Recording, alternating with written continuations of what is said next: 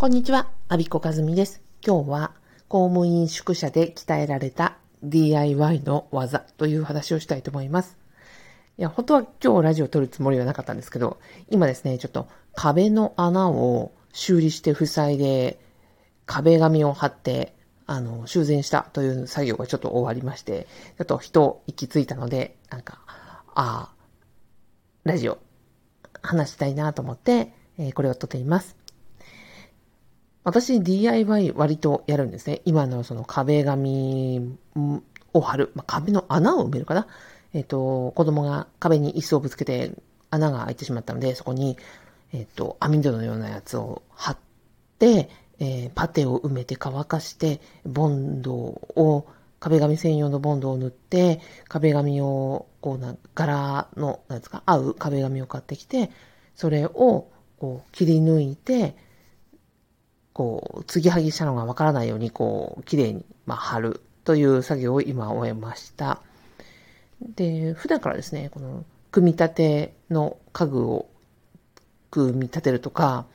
うん、なんか修理をするとか、そういうの結構やるんですね。これがなんで、あの、やれるようになったかっていうと、やっぱり宿舎育ちかなというふうに思いました。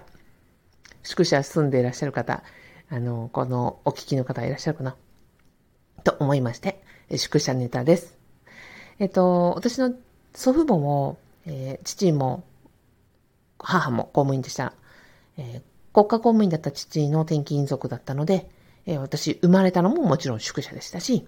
えー、0歳から10歳まで宿舎で育ちまして、えー、公務員になった28歳から2010年ぐらいまでがずっと宿舎、あ、違うか。あ、違う、2017年まで宿舎生活をしていました。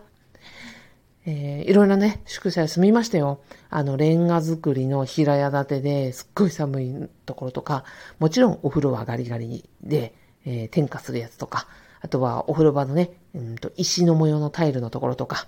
あとは5階建てだけれど、エレベーターがないところとか、えー、そこで、うん、冬なので、あ、雪国なので、スタッドレスタイヤを5階まで、うん、腕で運んでですよ。それをこう、タイヤ交換のたびに、春と秋に5階までタイヤを4つ運ぶという作業をやったりとか、もしました。えっと、カーテンレールを自分でつけたことももちろんありますし、あとは壁、浴室か。浴室のペンキをね、あの、塗ってから退去するということもやりましたし、玄関の土間のなんかタイルが壊れたので、全部ひっぺがして自分でタイル買ってきて貼ったこともありました。なんか、はい。宿舎、本当ね、古くって、なんか茶色くって、えー、なんか独特のね、匂いがして、あ、裸電球で生活してたこともありましたね。はい。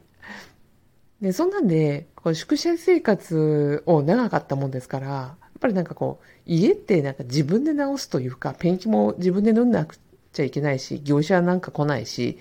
直さないことにはどんどん劣化していくようなお家だったので、うん、なんとなくこう、あ、引っ越しもね、多かったですし、そんな風に今日のように壁を直すというのもなんとなく自分でやるという感じになっています。宿舎生活をしていると、まあ、住環境に、うーん、なんでですかね、贅沢を言わなかったり、自分で直す力がついたり、あと宿舎ネタがね、あのー、通じる人に会うと宿舎ネタで盛り上がれるという長所があったりします。はい、えー、今日は宿舎生活で鍛えられた DIY の技、えー、壁紙を直すことも、えー、ペンキを塗ることも実はできちゃったりします。アビコカズミでした。最後までお聴きいただきありがとうございました。